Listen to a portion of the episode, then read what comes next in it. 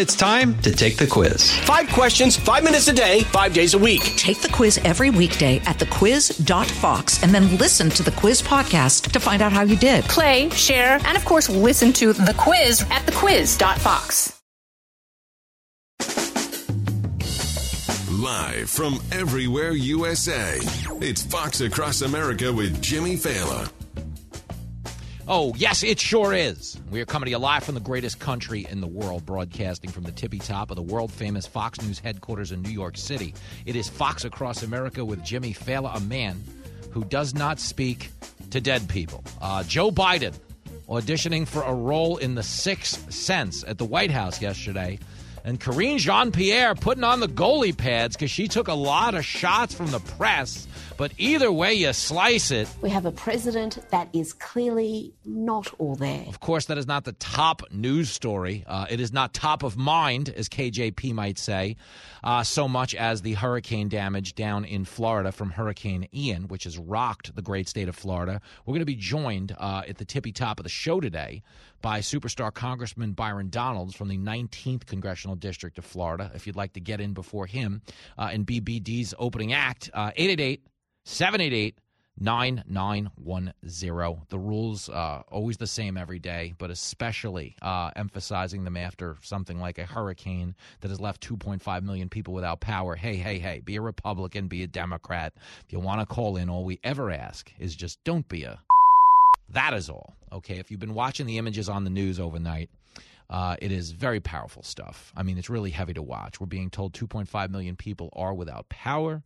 Uh, we've seen dueling estimates on what the death toll could be. We don't actually have an accurate one for you right now. Uh, the earlier reports that were making the rounds were not about uh, people that had actually died. We cannot confirm that, uh, and we're obviously praying for the lowest fatality count imaginable.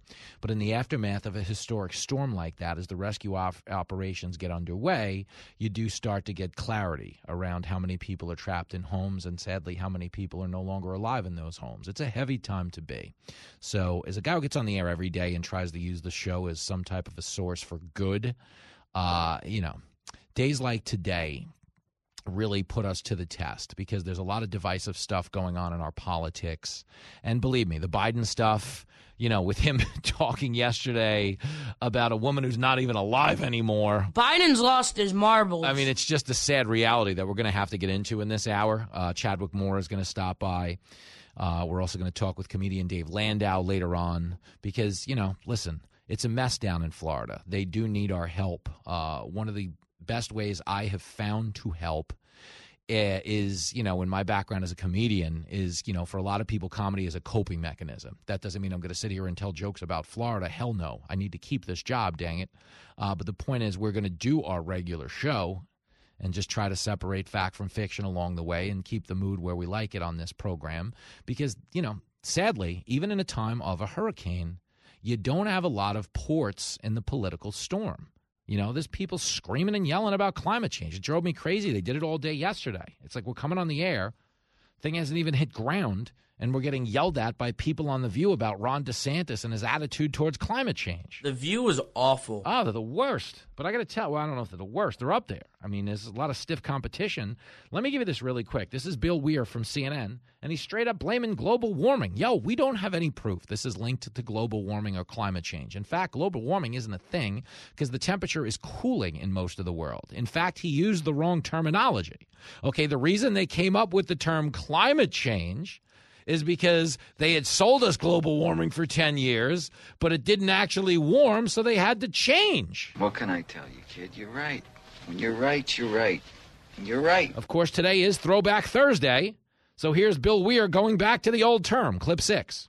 I'm just in front of the memorial for Hurricane Charley, which in 2004 devastated this town and sent a wake up call to this community about the threats of living on the coast in a rapidly warming planet. Uh, as a result of that storm, they were the first community in Florida to put in a climate adaptation plan, a sea level coastal resiliency plan that they're, you know, have been working on for years now, and this will be the test. Uh, it's hard to build power lines or, or building codes for 17 foot storm surge, though. That's the, the crazy variable here. right now. No one has ever seen that, so we don't know what that looks like. But this is exactly what climate scientists have been warning about for a long time, and now we get to see it up close. I mean, don't you have any respect for yourself? We don't have, just to be clear, any connection between this hurricane and climate change. In fact, hurricanes have been going on for millions of years. Long before they started using terms like global warming and climate change, we had hurricanes. We had hurricanes of this magnitude. We had hurricanes bigger than this magnitude. And I'm not trying to downplay the significance or the damage from Hurricane Ian. It's obviously terrible.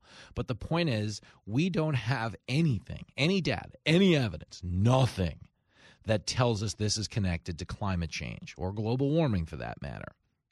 But even if we did, and to be clear, we don't, and I can't emphasize that enough, we do not know that. Nobody knows that. Yesterday, you saw Don Lemon get cut off because he had the National Hurricane Director telling him this that wasn't linked to climate change.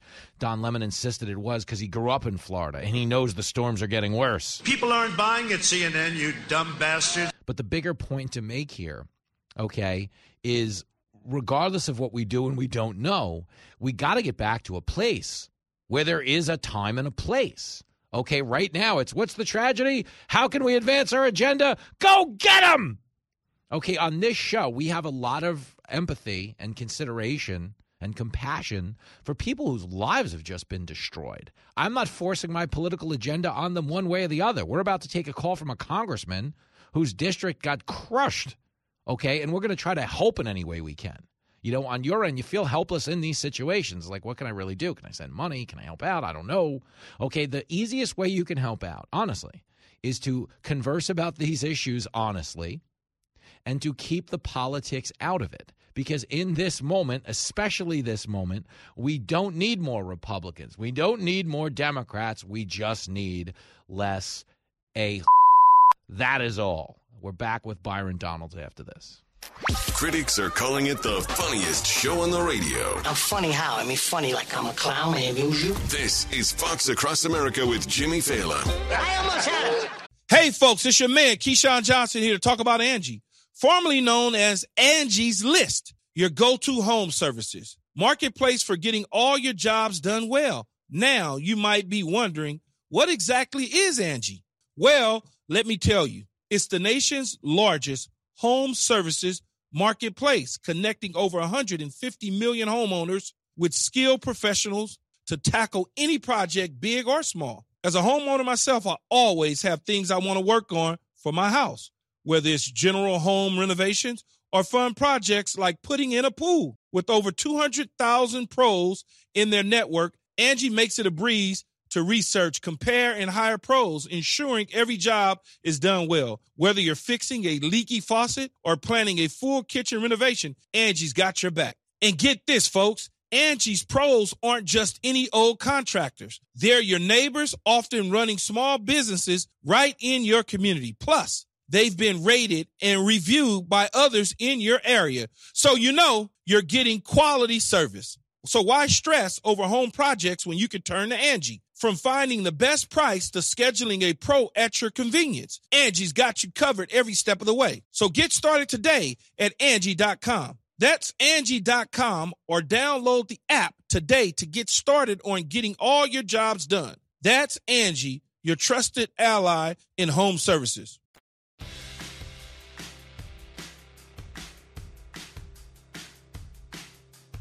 It is Fox Across America with Jimmy Failla, and as I said at the tippy top of the show, today is one of those moments where you need calm voices in the huddle. The story I've told you a million times about Joe Montana at the Super Bowl getting ready to lead a game-winning drive and saying to the players, "Hey, is that John Carey in the John? Uh, is that John Candy in the stands?" And everybody like looked and like, "Oh my gosh, he's looking at people in the stands." And it calmed down the team, and of course, he led them to victory. Uh, joining us now on the show is as cool and as calm of a voice in the huddle as we have in Congress. He represents the 19th congressional district of Florida. Representative Byron Byron Donalds on the show. Yo, BD.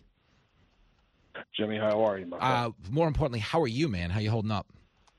Uh, I'm good, actually. Um, it, my obviously Southwest yeah. Florida is devastated, mm-hmm. and um, you know it's we're just doing everything we can. Assessments basically started this morning with aerial flyovers. Uh, mm-hmm. Uh, search and rescue is out right now trying to you know get people out of their homes if they hunkered down, but were hit with uh, water damage and they were stuck on the second floor. Um, in Lee County right now, mm-hmm. the water system is down. The potable water system is completely is completely down. Uh, so we're working feverishly to get that stood back up. Um, then the the second thing is then the last part is um, we have uh, five sections of it are completely destroyed. Um, it's uh it's it's it's very devastating, and then of course the flash flooding, which the flash flooding, the storm surge, which which America saw yesterday. This but, um, our our our units are out, man. Our our emergency response units are out. Um, it's all hands on deck. Florida, and we're just working as quickly as we can. Listen, it's heavy. It's heavy to watch. I can't imagine what it's like to actually live it, you know. But we appreciate you giving us a few minutes of your time. And one of the main reasons we wanted to have you on is, you know, everybody listening who cares so greatly about the people down there, they want to help. I mean, I don't know in what ways people can help in this moment, but is there anything you can suggest uh, from up here? Well, actually, yeah. Mm. Right now, um, and this is working. Uh, the First Lady of Florida, Casey DeSantis, she's actually coordinating a lot of private aid for people okay. who want to donate to the recovery efforts. Please go to FloridaDisasterFund.org. That's mm-hmm. FloridaDisasterFund.org. Mm-hmm. Um, that is being um, that that those funds are going directly towards disaster assistance mm-hmm. um, in the area, and I believe the governor said sometime this morning They've already raised $2 million and raising more by the second. So, you know, for your listeners, anybody that wants to make a donation, help with the recovery efforts, yep. FloridaDisasterFund.org. All right, that's great. We're talking to Representative Byron Donalds from the 19th Congressional District of Florida. Uh, was kind enough to give us a few seconds of his time. Um, is your team, is your family, is everybody safe? Yeah, my family's safe. Uh, everybody's safe and healthy. My team uh, they're all safe. Was making calls to my team today. Mm-hmm. Um, you know, cell service in Lee County is mostly down. Mm-hmm. There's only a couple of areas where you can actually make calls. Mm-hmm. Uh, the biggest thing for people who are listening, who still have radio access and are listening, uh, number one, please stay off the roads as much as you can. I know there's always, when these storms pass, it's always tempting mm-hmm. to get out on the road and survey and see what's going on. But we're trying to just make sure the roads are clear for emergency personnel to get to places they need to get to. Secondarily, there are down power lines. We don't want anybody to get hurt. Yeah. Um, a lot of times, Jimmy, it's not the actual storm, it's yeah. people venturing around after the storm. Mm-hmm where lives are lost. Yeah. Uh, we know that there are people with generators who have generators that they want to use. We ask them to make sure that they're outside, yep. not in a garage, not with the window open. They need to be outside. Mm-hmm. Um, so that's a big thing. And, uh, and then the last part is um, really, and really the last part is Jimmy. If you're not in the area, if you evacuated from Southwest Florida, please don't come back right now. Please wait while we're triaging the area um, I know people want to get back and check on their property. I completely understand that, but it's just not a really. It's not. It's, there's really no infrastructure is really in place in terms of water, um, in terms of electricity, and so if you if you evacuated, please uh, please try to stay out for at least so we can get a better understanding of what's actually going on. For for sure. And the only thing I would just add to that is I have a lot of crazy cousins down there and it's worth mentioning. You don't need to be filming videos in the water. I have those cousins that'll try to water ski or swim and, you know, stuff like that. It's my understanding it's dangerous to be in the water right now too because you really don't know what's in it. Well, yeah, you don't know if it's a power line. Uh-huh. Frankly, you don't know if what alligators or sharks actually some of this water because you had a lot of Gulf water that came up. Yeah. Um, you're not sure about bacteria. Mm-hmm. Um, you don't. You're not sure if there's oil or gasoline in the water. Mm-hmm. Um, yeah, stay, get, do not get in this standing water. It's not safe. It's not healthy. Um, so that's essentially the, the advice yep. I would have right now for people. Well, it's good. Um, you know, I've been through this once with Hurricane Irma. We'll get to this too. Mm-hmm. Um, but, um, you know, we're, we're gonna we're gonna work hard and we're gonna rebuild and we're gonna recover. That's what we do. And we're gonna have you back every step of the way, big man. Uh, it's FloridaDisasterFund.org. Uh, we'll be, you know, pushing it all day today during the show. Stay safe down there, man. And if you guys need anything, obviously have your team reach out, and we'll get on the case right away. Absolutely. Thank you, Jimmy. You're the best. There he goes, the representative right. Byron Donalds from the 19th Congressional District of Florida. Uh, as good of a guest as we ever have on this show, but it's a somber day to have him on. And, uh, you know, it's a reminder, man. There's real humanity hanging in the balance. You hear things like sharks floating around in standing water. We just don't know. Alligators, oil, power lines. Okay, that's the world he's living in right now. It's like a zombie apocalypse down there right now. And there are people out there trying to push, you know, well, climate change. Blah, blah, blah. Shut up. Do you think anybody cares? Think anybody's house that just floated down the street wants to hear your political views right now? It's like when guys corner you and talk to you about their fantasy football teams. Well, you know, my defense would have got nine points, but the way you. Shut up! Will you shut up? Nobody cares. Okay? And that's the bigger point that needs to be made today. If you want to help, FloridaDisasterFund.org. If you're not in a position to donate, which is completely understandable, um, you can also help by shutting up. Today is not a day to dump your politics on these poor people. Okay. If you noticed, if you watched Ron DeSantis on with Tucker last night, there was no political fighting. If you just listen to Byron Donalds with me, there's no, you know, you believe these Democrats? Some days are bigger than politics, man. What they're going through, it's bigger than politics. It just is, you know. So I try to remind people, you know, because we've got a lot to get into. And believe me, I'm going to talk a lot of politics, but I'm not going to spend all day politicizing the storm. Oh my gosh. I did nothing drives me crazier. Oh, there was a shooting. And everybody just starts yelling at the NRA or yelling at some Republican lawmaker. The guy didn't do it. Let's, you know, talk about who should be held accountable, which, you know, when it comes to stuff like shootings, I believe is the individual. But when it comes to like a hurricane, okay, these people need help right now. They're trying to get their lives back together. Okay, their communities have no infrastructure, no cell service, no electricity. Okay, they're in a really bad spot right now. And I just, I promise, okay, they're not sitting down there going, oh, if only some pundit could give me a political lecture right now. I mean, we can't get the TV on, there's no power. But if only we could get the TV plugged into the wall and some pundit could come on and yell at us about our governor's political views, you know, that would really help. You know, it's a really dumb time to be alive. That part does drive me crazy. So I'll give you the website again. It's floridadisasterfund.org.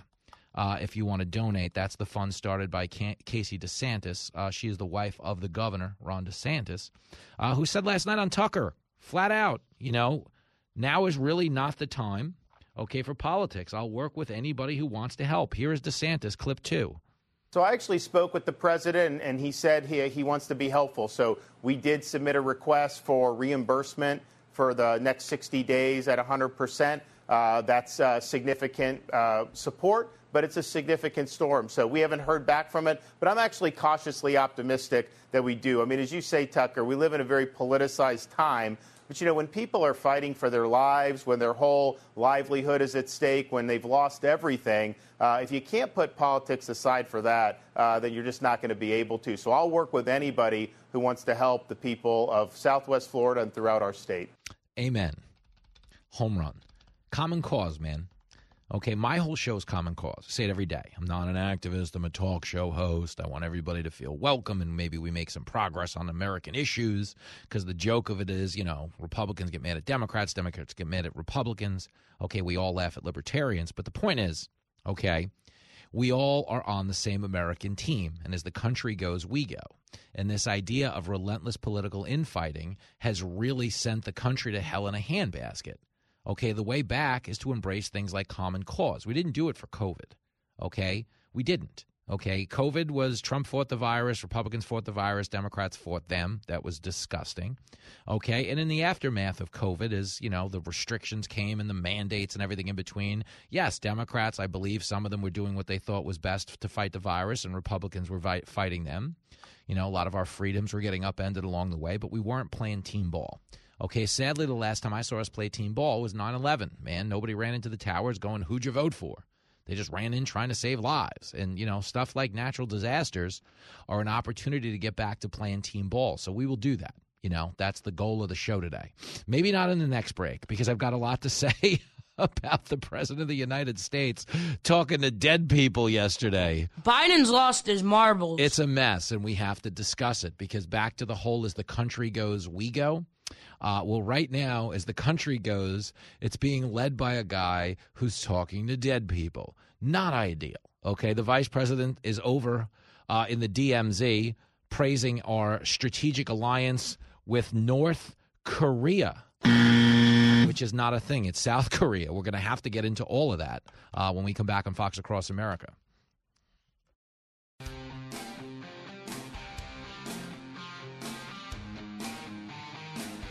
It's America's Life Coach. Fox Across America with Jimmy Failla. It's the horror film that's ruining the country. Joe Biden stars in The 46th Sense. I see dead people. Our 46th president has lost his mind, and he's communicating with the dead. Jackie, are you here? Where's Jackie? And if that weren't scary enough, his stupid staffers thinks it's fine. That is not an unusual, uh, unusual scenario there. Democrats have always had spending problems, but this senile senior is sending a stack of dead presidents to dead people. They're going to be getting checks in the mail that are consequential this week. The 46th Sense. Pay them more. Now playing at the White House and coming soon to a 25th Amendment near you. It is Fox Across America with Jimmy Failla. And yes, we have been updating uh, the rescue efforts on the ground in Florida from Hurricane Andrew. But uh, sadly, it is not the only disaster facing our country right now. Uh, Joe Biden had himself a bit of a day at the White House yesterday. This man needs a retirement home and a warm bowl of soup. Okay, yesterday was significant, not because Biden, you know, spoke to a dead person who wasn't actually alive in the room to interact with him. We've seen these things before. We've seen him shake hands with invisible people. We once watched this guy fall three times on the way up the stairs to Air Force One. I say it all the time. Joe Biden is the only guy you know who quits talking in the middle of a sentence because he's done. You know, the rapidly rising uh, um, uh, in with, uh, with uh, I don't know, uh, Again, this guy is sending in the punt team on second down. In any other era, you take away his car keys. In this era, we gave him the nuclear codes to our weapons arsenal. That can't be good. It's not good. But the reason yesterday was significant, it wasn't because we had never seen this sort of thing before. If we had never seen it before, everybody would have kept on walking. Nobody would have cared. The problem is we've seen it so many times.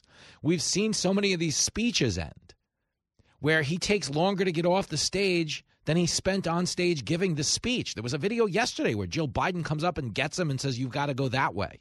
And then he turns around and looks around, and then he just kind of shuffles his way towards the stage exit and then stops and looks around again. There are days, fair or unfair, where the guy just doesn't know where he is. It's a hard thing to watch.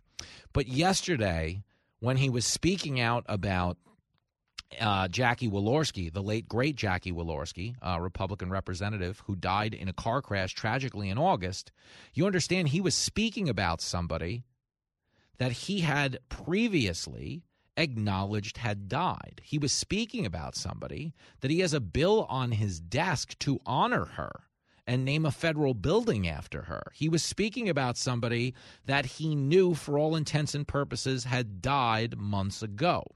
Okay, so to journalists in the room who do normally look the other way, they don't want to hold a Democrat accountable. But what happens is uh, journalists, the media, they're very transactional. And what I mean is they're all die in the wool Democrats. Love Democrats. Do anything they can for the Democrats. Okay. A good example of that would be our former New York Governor, Handsy Andy Cuomo. Andy! Andy! Okay. The media loved Cuomo in the run up to the 2020 election because he was a useful idiot. They were building him up as a means of tearing down Donald Trump. And they were willing to completely overlook the fact that he had signed an executive order that were getting seniors killed because he was mandating that nursing homes take people infected with the coronavirus to live with the most vulnerable segment of our population. Stupid. Use your common sense. And it's not only stupid, but it's criminal because he gave the nursing homes and the hospitals that complied with the executive order criminal and civil immunity, meaning, hey, you might not want to go along with this, but don't worry, you won't get sued, you can't go to jail.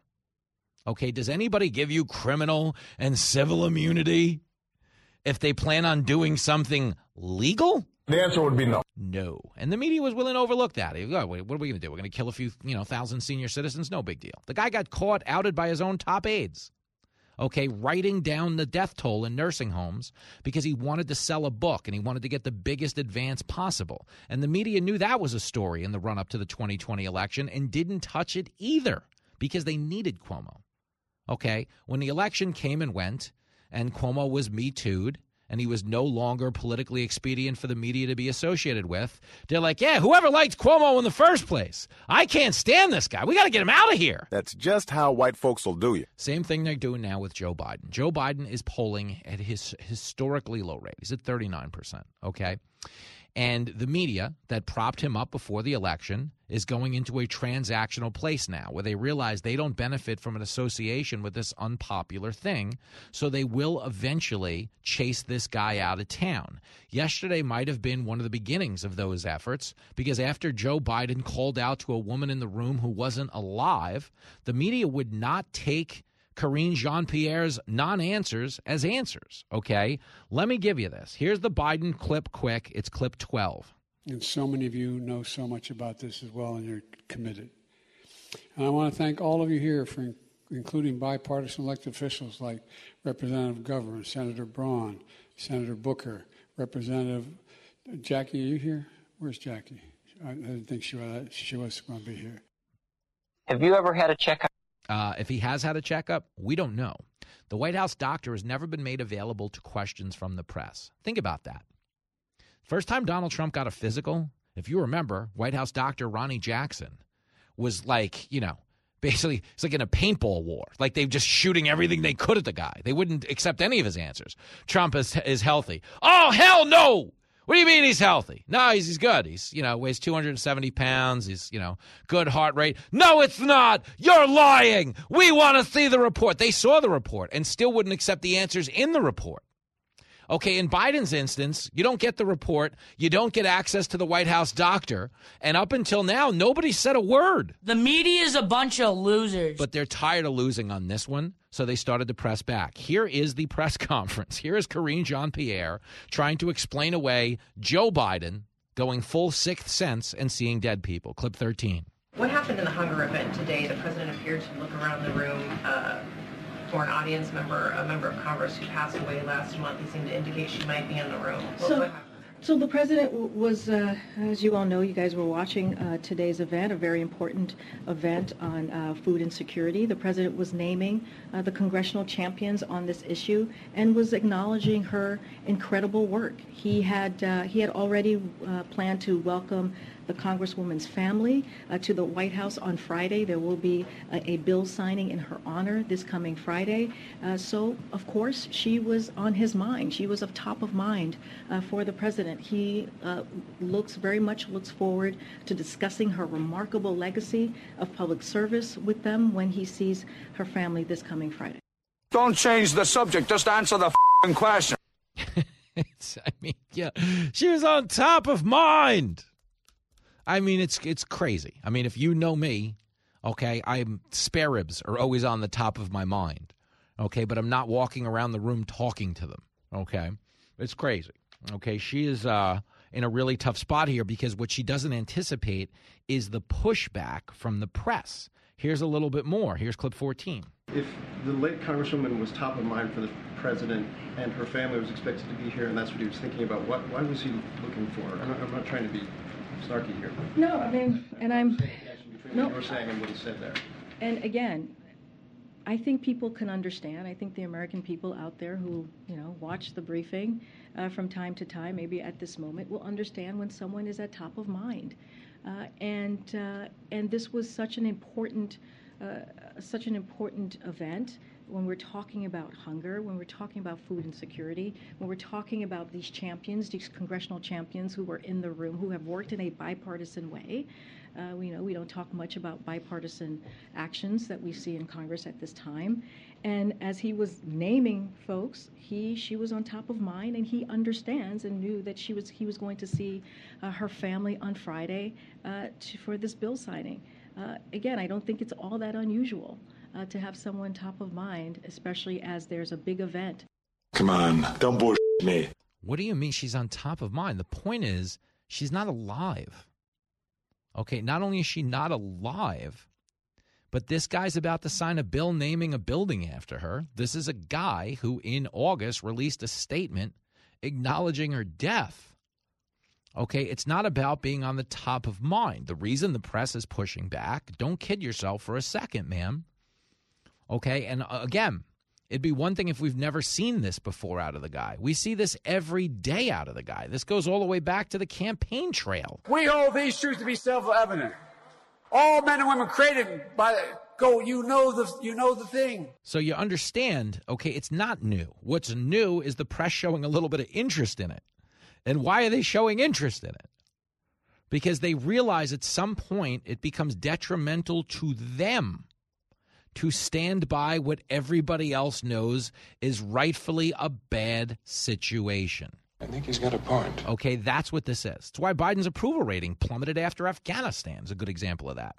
When Biden and the White House decided, instead of accepting responsibility for this, firing a couple of generals and saying, hey, this is a tragedy, this is a disaster, we'll do better next time, they got on TV with a straight face and talked about how successful the mission was. After 13 service members died, okay, thousands of Americans got trapped behind enemy lines. And oh, by the way, the Taliban, a terror group, is now sitting with $85 billion of our weapons. This could be a problem. It's a big problem. Okay. And everybody knew it because they were watching the TV footage of people clinging to the wheels of cargo jets, of families desperately heaving their babies over fences, not knowing who would catch them, just trusting that whoever did would get their baby out of Afghanistan and go on to a better life anywhere in the world is better than Afghanistan. Think about that. You had a baby.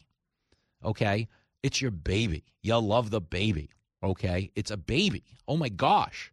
Can you imagine a world where you're literally throwing the baby over a barbed wire fence because anyone catching it is going to be better than the situation you and your baby would be in should it grow up under Sharia law and the Taliban?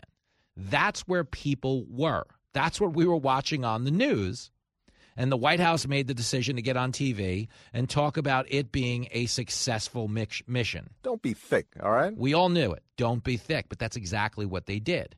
And in this instance, KJP's having the same problem. She's trying to tell these people that are incredulous yo, you can't say the guy was having a moment or was a thing in the prompter. He's talking about dead people that aren't there. And again, if it was the first time we had what we call a gaffe, everybody be like, yeah, of course. We all have those dumb moments from time to time.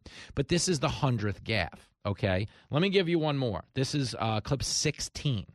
Would you be prepared to release the prepared remarks that the president had in teleprompter just so we can understand? Uh, I'm not understanding why why that would be would be necessary. We always share uh, the remarks that the president uh, had. Um, uh, even you know delivered. That's probably going to be up on the website. Uh, not really sure what that has to do with anything. I just answered the question about her being on top of mind. I don't think that's any that's unusual. I feel like many of us have gone through uh, that particular um, you know time where someone is on top of mind and you call them out. I mean, listen, you got to admire the commitment to trying to sell this to people, but nobody's watching it going, no, no, she's on, you know, they're all watching it going, uh, get her out. Get her out of here. Here's one more. We need to have. Last one I'll play. This is the John Lennon one. That just made me laugh. Uh, unusual scenario there. I have John Lennon top of mind just about every day, but I'm not looking around for him anywhere. When you sign a bill for John Lennon, Lennon as president, then we can have this conversation. Okay, go ahead. Go ahead. Go ahead. Girl, please stop talking right now. Did you hear her response? He goes, I have John Lennon on the top of mind every day, but I'm not looking around a room for him because he's not alive. And what does Karine Jean Pierre say? Well, when you sign a bill for John Lennon, blah, blah, blah, you don't have a clue. I'm telling you, the reason the White House is polling in the position they are, the reason this presidency is a dead end and people are starting to distance themselves, is not because we have a president whose elevator goes all the way to the top floor. It's because they refuse to be honest with us about things that are so transparent to everybody else but them. If I had any advice for the White House, that would be it. Stop lying to us. You're riding around with America's Cabbie. Taxi! Taxi! You're hanging out with Jimmy Failla on Fox Across America.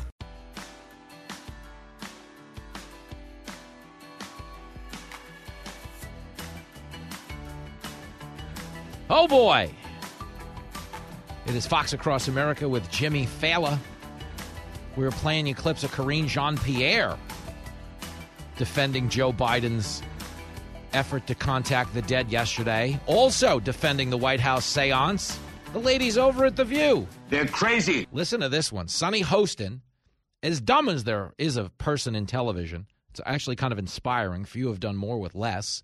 Here she is saying that Biden's moment just means we're the bad guys. Clip 32. You know, I think what it really shows is that this country is so ageist.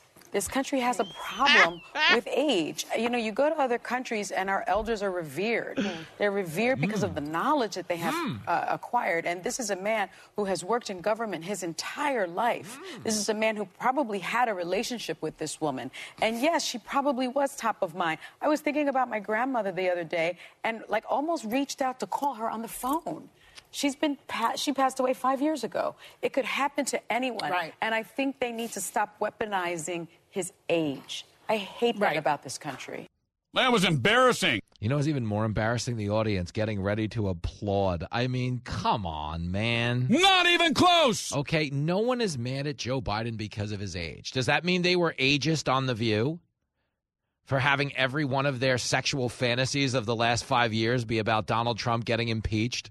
Does honestly, think about that. So, so is the View ageist for criticizing Donald Trump every single day of his of his presidency? Come on, dude. Okay, it's not his age; it's his actions. I'll give you an example. The cops. They didn't actually arrest Paul Pelosi because he was 78. They arrested him because he was seventy-eight.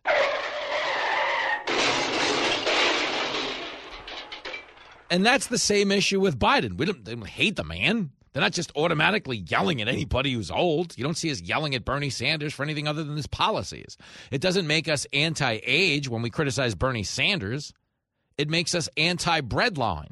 Okay, a lot of us listen. I need to lose weight. I don't need to lose a breadline amount of weight. I don't need to lose a socialism uh, amount of weight. So you can't insulate Bernie Sanders against criticisms by saying it's age. Just the way you can't insulate Biden from talking to the dead because it's age. He could be 95. We'd be cool with the guy. It's not the it's not the fact that Biden is in his late hundreds. Okay, it's the fact that he talks like he's in his late thousands. Okay, he was speaking to a woman that's not alive. And again, it was the first time he ever did it, we'd all be like, yeah, you know, we all have a gaff. These aren't gaffs. Okay, the guy doesn't know his way off stage. The guy is shaking hands with invisible people. Okay, we are derelict in our duty as Americans if we're not discussing this. This is my biggest, oh gosh, it drives me crazy about politics. Okay, is we're at a moment right now. It's not a manufactured moment. This isn't, you know, Trump's a Russian asset and they manufactured that out of thin air. And, you know, and this is a call to arms for all of us. No, no, we didn't know that to be true. And when the Mueller probe came and went, it turned out to be demonstrably not true. In this instance, we know Joe Biden doesn't know where he is because you can just ask him. Ah, it's good to be here in Vermont with all of you people today. It's New Hampshire, Joe. Happens all the time. Live from everywhere USA, it's Fox Across America with Jimmy Failla. Oh, girl. Here we go. Here we go. It is a big hour of Fox Across America with your main man, Jimmy Failla. Why? So, we're going to be rapping with Chadwick Moore, superstar journalist, contributing editor at The Spectator. If you remember, he was also the man who stole Tucker Carlson's final exam from me. He should be behind bars. Now is no time to relitigate old game show crimes. Uh, it is a time to discuss another all hands on deck moment for our country. Kamala Harris, uh, over in the demilitarized zone uh, today on the Korean Peninsula. Yes, she is actually the good news is she is finally visiting a border. Uh, the bad news is it's not ours. Kamala's awful with her weird laugh. But it gets worse, Lincoln Failla, who will be joining us on tomorrow's show, Lincoln Failla, to preview his high school football game this weekend. Uh, during her speech, uh, the VP saluted the United States and the strong alliance it has with North Korea. I do believe she meant to say the Republic of Korea because that is what we officially refer to South Korea as. Uh, but this is not golf, foreign policy. You know, you don't get credit for, you know, close to the hole, stuff like that. Uh, this is her missing uh, by quite a bit on the world stage. Take it away, clip 31. So the United States shares a very important relationship, which is an alliance with the Republic of North Korea. And it is an alliance that is strong and enduring. And today, there were several demonstrations of just that point.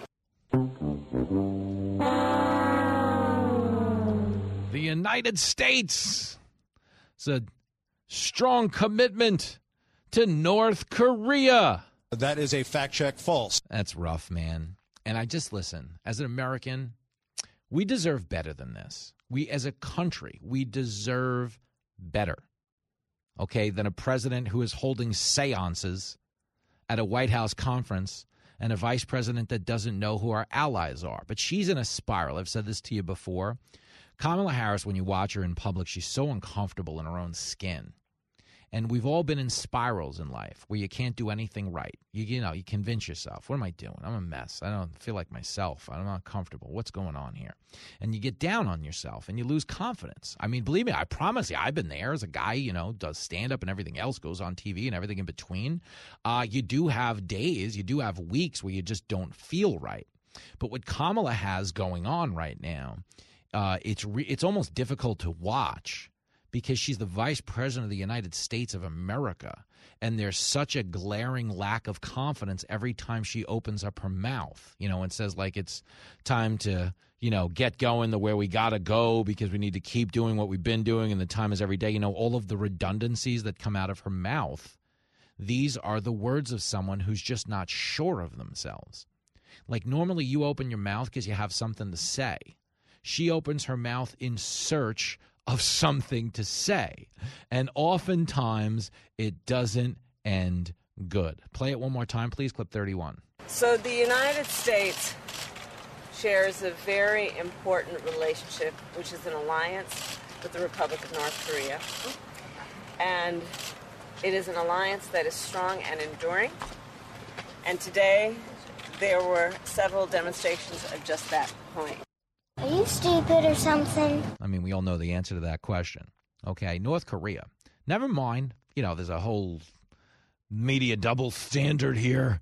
If you remember when Trump went to the DMZ, they were like, oh, he's praising dictators. He's cozying up to the enemy. I can't believe such a thing. Meanwhile, back at the ranch, she's back in the exact same place, and nobody's saying a word. Journalism in this country is dead and buried. The people who are saying a word are basically saying, you know, this girl has no idea what she's doing. It's a bad situation, okay? I don't want to harp on the fact that she's a little dumb because we've been watching it this whole entire vice presidency. Okay, we were watching it as a candidate. And if anyone's listening for the first time, I want you to understand, man. You might not agree with anything coming out of my mouth right now. You're like, who's this jackass? Believe me, I say the same thing every time I look in the mirror. I'm like, you believe this guy? But the point being is, I don't consider you my enemy because we have political differences. I consider you my American teammate. Uh, we all want the same things in this country. You know, you might be Democrat, I might be Republican, big deal. We all want to get paid. We all want to get laid. Oh, yes. I've read about that in the Bible. Yeah, okay. You want to keep your family safe, make a couple of bucks, have something to eat, have a few laughs. These are the things we're after in life. Regardless of our political policy, I don't consider you my enemy. But I'm so sick of the cheap cop out on the left by people say like, "Oh, you're just threatened by a strong woman. you just hate her because of her race or you know her gender." Them nobody, no, just not, not even close, not even a little. Okay, why is it that when Republicans criticize Kamala Harris, we're threatened by a strong woman, we're racist, we're misogynistic, but when she ran for president the Democrats had her polling at 1% when she dropped out. Oh, wow. I mean, think about that. If we're racist and misogynist because we take exception to the fact that she doesn't know who our allies are, that she's a border czar that still hasn't visited the border. She hasn't even made a run for the border, like gone to a Taco Bell drive-through. Nothing with not even a borders books. Okay, I don't know if there's a lot of them left, but the point is, okay, Kamala Harris is a failure in every aspect of this job. You go, oh, she's historic. We've never had a female vice. Great. But she's also making the strongest case we've ever heard to never do something just because you've never done it before. Okay? I've never put my nuts in a waffle iron. It doesn't mean I should. What the hell did you just say? It's like, come on, man. But when you see her get out there, it's embarrassing the country. And again, we get gaffes. Biden, you know, Kamala, they're just, if they're on your fantasy team, putting up astonishing numbers. They all say weird things.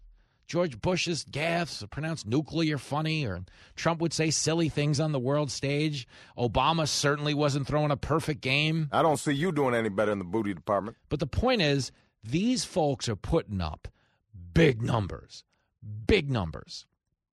And it's the incompetence that's so terrifying. Like we talk about Biden, he needs to be in a home. He probably does. I mean, he's not good. Okay. The fact that their doctor, the White House doctor, isn't sh- isn't coming out to address the public is a little bit of a tell. You know what I mean?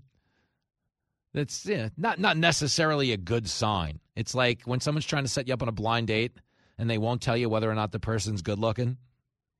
You know, oh, I got this great guy you got to meet. Oh, really? Is he good looking? He's really silly. You're going to like him. What's he look like? You like movies? He loves movies. You start to realize, okay, we're, uh, maybe this guy I'm getting set up with on this date. That boy is a P-I-G pig. Okay, that's where you are with Biden. Hey, can the doctor come out and tell us if he's okay? Oh, you'd love the doctor. He's great. Yeah, really fun guy. Well, can he come out and talk about Biden? Hey, you watch movies, right? This, this, yeah, the doctor watches movies. Like, no, no, just can you? I mean, don't change the subject. Just answer the question. And that's what they keep doing. It's the same thing with the border. Okay, the border is the leading cause of death in theory because of the fentanyl crossing the southern border. It's the leading cause of death of American adults. Kamala Harris, as the border czar, went 500 miles from the epicenter of the problem and told us the root cause of illegal border crossings was climate change. Climate change. You must have got manure for your brains. No self respecting person thinks anyone is walking a thousand miles with their family and all of their belongings because they're worried about what the weather's going to do in 50 years. Okay? And they're not being so adversely affected by conditions right now that they're just leaving because they're worried about the weather's doing down there now. Climate change is a grift. Every time liberals say the word climate change, if you look in the politics to English dictionary, what it really means is please give us money. Okay, they're doing it right now with Florida with a hurricane. Oh, hurricanes, climate change in action. Was, you don't have no proof that it's climate change. The only proof you have is that you're a shameless buffoon who wants to advance a political agenda. And that's the problem with Kamala. Okay. Her concern was not solving the border crisis. The, again, fentanyl, the leading killer of American adults, something that's infiltrating and ruining the lives of children now as well. She just wanted to push climate change. Ah, it's climate change. We don't need to build a wall. We need to build a weather vane. That's what we got. It's bad. You got to pay attention. That's what they told us. Okay. This is crazy. And we're getting robbed at the border. Human trafficking has become a billion dollar industry for the cartel. You know, when you look at what we're doing around the world in terms of, you know, outsourcing oil production to countries that burn it filthier, you understand we're polluting more by outsourcing our energy production than we would if we actually did it here. These are stupid people, is the point I'm trying to make. It goes beyond hypocrisy, it's stupidity. They're telling you we want to save the environment, so we're going to go out and buy solar pa- pa- panels that are manufactured in China, the biggest polluter in the world by a margin of 10. Okay, we tell you we're all for equality and no one's going to be oppressed under our watch. And then we go out and buy solar panels that are literally made by slaves in China. Think about for all the time Democrats lecture us about slavery. Okay, they're doing business and outsourcing, uh, you know, production, manufacturing to countries that still employ slave labor to this very day. Democrats are so full of crap. None more so than Kamala Harris. From the makers of Where's Waldo comes the children's book that's got the whole country guessing. Introducing Where's Kamala? Is that her fixing the border crisis? No, sweetie. She can't be bothered. Where's Kamala will give your kids hours of entertainment while they look for a vice president who's always missing in action. Is that her programming Joe Biden's teleprompter? No, honey. That's Nancy Pelosi. I should have known by the wine bottle. Let's face it, the White House has her stashed away further than Hunter's laptops. It's a complicated relationship. So don't let your kids spend all day searching for fun things to do. Get Where's Kamala, and they'll be searching forever. This is impossible. I think Biden forgot where he put her.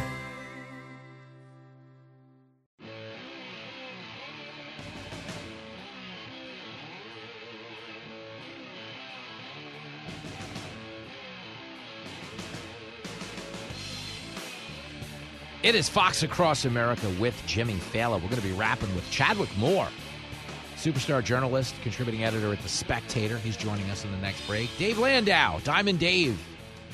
Fantastic comic. One of my favorite guys anywhere. He's going to join us in the next hour to talk about the fact that Joe Biden sees dead people. Uh, it's not ideal. it's not ideal. They were defending him on The View earlier. Man. If you like Biden so much, name three of his complete sentences. I don't think anybody can, but we'll get into that as well. One of the things we're talking about, though, right now is just the basic lack of accountability by this administration. Believe me, if Joe Biden, you know, was doing a good job for this country, I wouldn't care that he's on the verge of getting in front of a microphone and telling us that he's Batman. The problem is he's not doing a good job. You know who else isn't doing a good job as we get 40 days out from the midterms? Okay, the spike in crime in this country is it's heartbreaking. I harp on it a lot because it's a real issue. It's a life and death issue. I don't get into a lot of political superficial stuff. I tell you this all the time. It's a lot of culture war garbage I don't care for.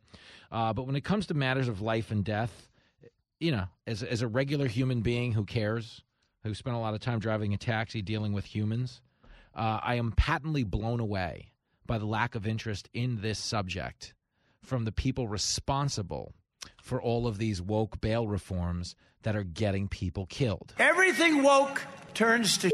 Listen to this quick attempt to pass the buck. Okay, this is embarrassing. This is Philadelphia's District Attorney Larry Krasner. Okay, Philadelphia, okay, at this point is where SEAL Team 6 goes to feel scared. Okay, it's bad. It's a bloodbath. It breaks your heart. Okay, he's asked about it on Fox 29 in Philadelphia and tries to make it a Trump thing. I'm not even kidding. Listen to this. It's clip 25. Maybe it's not working. It is working. The reality is that There's our a conviction. thousand people killed in 20 months. The, it is working. The reality is, when you look at all these different jurisdictions, we have had a devastating blow from the pandemic, and there is absolutely no correlation between being progressive or traditional and the rate of crime. These states in the United States that have a rate of homicide that is 40% higher are MAGA states. They are Trump states. I'll say it again. The rate of homicide in Trump states as compared to Biden states, take all 50 of them, is 40% You know, higher. Republicans say the opposite. It's all the blue cities Republicans have lie. I mean, let's just get down to it. Republicans lie. That is what they do. Eight of Not the ten cities with lie. not well, okay, that's right. Not all of them do, but the MAGA ones do. Eight out of ten of the most violent cities are Trump cities. Like we got to get real about this. Facts matter. Gar- garbage like you just makes me sick. Okay, just so we're clear, nine, nine, nine, nine of the top 10 cities in the country, nine of the top 10 cities in the country with the highest murder rates all have Democratic mayors. Nine of the top 10. Okay? When he gets out there and tries to make this a Trump thing, I want you to understand what the indifference to real loss of life is with true career politicians. I really want you to think about this. Okay? He's being asked, should we change the policies? People are dying left and right. His response is, but Trump, what a Trump, uh, Republicans. This is the biggest schmuck I've ever met. You understand what a piece of garbage he is? Because in that moment, He's saying, let's change the subject. Let's get mad at Republicans. Yo, Krasner, you're not the DA anywhere but in Philadelphia, where the murder rate has skyrocketed. Talking about Republicans doesn't bring any of these people back to life.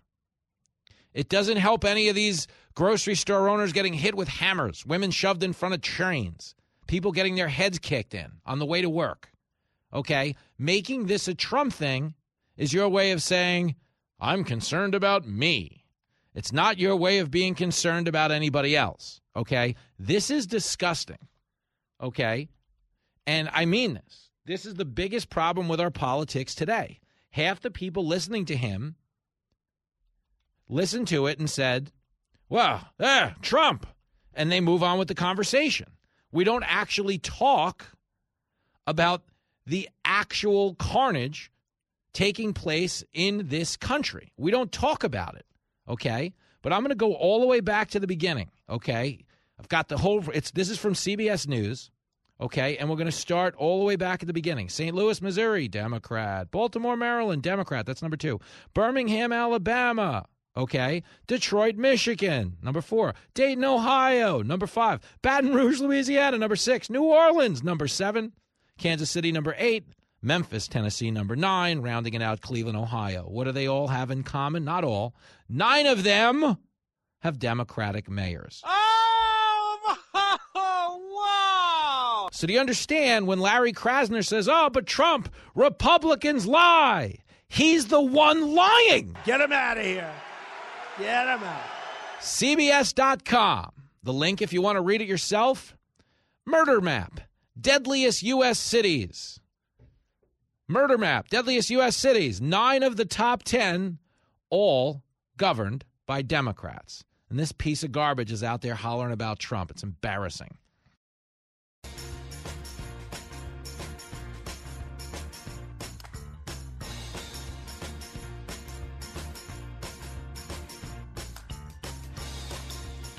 Reality with a bit of insanity. It's Fox Across America with Jimmy Failla. It's the horror film that's ruining the country. Joe Biden stars in The 46th Sense. I see dead people. Our 46th president has lost his mind, and he's communicating with the dead. Jackie, are you here? Where's Jackie? And if that weren't scary enough, his stupid staffers thinks it's fine. That is not an unusual, uh, unusual scenario there. Democrats have always had spending problems, but this senile senior is sending a stack of dead presidents to dead people. They're going to be getting checks in the mail that are consequential this week. The 46th Sense. Pay them more. Now playing at the White House and coming soon to a 25th Amendment near you. It is Fox Across America with Jimmy Failla. So fired up to talk to this next guest, a superstar, journalist, and contributing editor at The Spectator. He has a new book out today. It is called So You've Been Sent to Diversity Training. Uh, I don't know if there's advice in there on how to talk to the dead, but we'll get into it. Chadwick Moore is here. hey, hey, man. Great to be back. How you doing? Uh, a lot has changed since we last spoke. They're now having seances at the White House. Like you never know what they're going to do. Like Trump used props, like he'd bring out books and stuff. Yeah. But I've never seen a president bring out a Ouija board. Is the point I'm trying to right. make? What's happening, Chadwick Moore? Just in time for spooky season. Halloween, fall's coming. Yeah, that's, that's going to be the was. that's yeah. going to be the next defense. It's going to be like Republicans hate Halloween. He was trying to usher in the Halloween season by summoning the dead. Yeah, war on Halloween. We're fighting back. oh man, it's nuts. My question to you, okay, is I always think about this when he has one of these moments is like there's nobody talking about the 25th Amendment in theory. Like the press was yesterday. They had like a moment of like, we can't just let you have this one, KJP. Right. James Rosen, who actually had a great line because she kept saying he's top of mind. He's like, John yeah. Lennon's top of mind, but I don't look around the room for him because yeah, I know he's dead. but there's no one's talking 25th Amendment, which like I guess that's my question is how bad is Kamala that not even Biden talking to dead people? Well, that's what I begin thinking. Was she? Were they smarter than we gave them credit for? And she was uh, reassurance. Yes, she was backup. She was the insurance she policy. Was the insurance policy because look at her. My God. I mean, personally, I would love a Mhm. President Kamala. Because I'm just in an like accelerationist mode. Just Yeah, yeah. let it all burn. Maybe we need to go through a cycle wa- of destruction and rebirth. And what better? It could be so amusing. You're one of these Kamala. guys because it's technically impressive if you get to the afterlife and we were here in the final season of Earth. Like people will be impressed. Yeah. You know, all these people have cool experiences. One guy might have been around like just after the dinosaurs. There were bones everywhere, Yeah. whatever. But if we were there for the series finale of Earth, I do think we have some cloud in the afterlife. Absolutely. And I think Kamala's the shortest distance between us and there. She just declared a strategic alliance with North Korea. She sure did. Which I got to be honest, probably didn't sit well with the South Koreans. yeah, I don't think it did too much. No, I, I, Uh-huh. I find myself looking. I'm I'm trying to figure out who is this woman. You know, you can figure out what so many people are about. Mm-hmm. I don't think she she doesn't care about the race stuff. She doesn't, you know, she doesn't care. She has no affinity to the black community in America. No. She's not slave descended African American. jail. Yeah, she's Yeah. doing well in jail. I don't think she's particularly corrupt and greedy the way that the Clintons or the Bidens are. You know, who like what drives her? She doesn't look in the morning every day and think like, I really I've made it. I've accomplished. I worked so hard, you know? I think there's a lot of like crying alone in the shower. Oh, yeah. I think there's a lot of like nervous breakdowns, like kicking cats and throwing things. But what does she want? Who is this woman? It's it's hard to know, and I don't honestly from watching her, I don't think she knows. She looks so uncomfortable in her own skin. She so does. We've all been in places where you're in a funk and you feel like you can't do anything right, but we've never had to occupy that space as the vice president. And, and they've hid her for most of this administration. But I think there was a calculated decision internally. Like Biden saw his presidency slipping away, didn't like the caricature of him as being a guy who's elevated and go to the top floor. Yeah. And is clearly out there now. He's out there a lot Right. more than they wanted him to be out there. Yeah. But the more he talks, the more you realize why they were hiding him. You know what I mean? Yeah. I don't believe they were on board with this new public facing Biden. No. You know, last week when he was on 60 Minutes and he said, uh, you know, the proof of the pudding is in the spoon you make to eat it with, or whatever he said. And then a week later, he's talking to dead people. it's killing me. So good. Chadwick Moore, he's in studio. the new book is called So You've Been Sent to Diversity Training. We're going to get there because one of the things that kind of parallels diversity training, and I wanted to get your take on this, is so Netflix took off the LGBTQ warning on the Jeffrey Dahmer or the label. Like, can you walk us through the story? Because we've talked about it in passing, but I want to make sure everyone understands it. This is my favorite news item of the week. I Oh, you told me It this, Certainly is. Yeah. so you know, on Netflix there'll be categories of movies and you know humor, horror. Then there'll be like you know uh, LGBTQ is one of those categories. Yeah, And um, the Jeffrey Dahmer story, we all know his story, was placed under that category, and there was some outrage from viewers, and uh, that this should not be lumped in with the, you know, the gay teen love story or whatever else is up there. And uh, they removed it. They capitulated, as Netflix always does, of course. But this is so insulting because what more? Well, first of all, it's a gay story. Jeffrey Dahmer was a gay man who murdered and ate and dismembered and other men, young men. Uh, um, but you know, isn't that equality? When you can admit that gays can be can be just as horrendous and disgusting as everyone else, they, we too can be serial killers. That is equality. Well, I don't know why Thank these activists don't want. They have to think that any gay in the media has to be a magical little elf that spreads happiness and, and matchmakes and designs things. Um, they can be serial killers too, and Yeah, by you- they I mean we. I can say this stuff. Yeah, you, you, you can. Your people not only deserve a seat at the table, Thank you. they deserve a seat in the electric chair. I. that's equality. That is That's real completely- equality. That is real equality. That's what he's fighting We've achieved for. it, and these activists want to take it away from us. oh, it's unbelievable. it's unbelievable. Chadwick Moore. He's a superstar journalist, contributing editor uh, at The Spectator, the book. So you've been sent to diversity training. Can you quickly walk me through the book? I, I need to know about this book. I was so I was so fascinated with the you know diversity and inclusion training. Now it's Mm-hmm. diversity, equity, inclusion training. That was changed basically the moment Biden won the presidency. Uh, diversity departments across the country became DEI departments because Mm-hmm. the Biden administration said that they wanted equity to be a big part of their agenda. So I wondered what this was about. And in the summer of our Floyd, it really got ramped up into workplaces. So Mm-hmm. Yeah, we're, yeah. we're familiar with this sort of stuff in college campuses and whatever. Um, but I wanted to talk to people from all walks of life about what their DEI experience was on the job. So I talked to guys who worked on oil rigs. I talked to retail floor workers, police officers, secretaries. And, um, you know, I just found that this whole culture is equal parts ridiculous and sinister. Yeah, yeah. So you know, try to have a lot of fun with it and laugh at this stuff, but Mm-hmm. also there's something very twisted and evil, and it's really been escalated in yeah, recent because years. what I think, my opinion is, a lot of these things that are framed as like almost like civil rights issues, like Right. equity and stuff, it's really the people pushing it. It's a means to get power because Yeah. they essentially will say, well, if you oppose any of this chicanery, Yeah. what do you mean we can't tell your white kindergarten kid he's an oppressor? if you Right. oppose this, you must be a racist. Yeah, You're like, no, exactly. Really. You know what I mean? But uh, I think they use it as a cudgel a lot of times to Oh, like yeah. just get ahead. It's like they'll take an extreme position because they know it'll get pushback. It's like we went really quickly. If you remember, when Sacha Baron Cohen had a series on Showtime, not Ali G, which is on HBO. Uh, but the recent series on Showtime, uh, it was like This Is America, whatever the heck it is. Um, in the season finale, his joke, his sketch, was that the left was going to get so woke they would one day pretend men could have babies. And at the time, they were like, "Oh, this is so far fetched and stupid." That was 2018. Like we're four years later, and we're now being told we want to lead a spike in hate crimes against trans people if I won't go to a baby shower for my brother. You know what right? I mean? Yeah, yeah. and I just don't think that's realistic, Chadwick yeah, Moore. absolutely. I'm with you on that. Well, as a guy who's always looking for silver linings, the one thing I would say is at a time when the country's going through a lockdown in Florida, we had Florida Congressman Byron Donalds on earlier reporting on Hurricane Ian and the carnage there. It is at least nice and heartening to know no one is advancing their political agenda on the back of this suffering. You haven't heard a word about climate change. No Of course not. Why would you? Ron DeSantis. it is so crazy to me.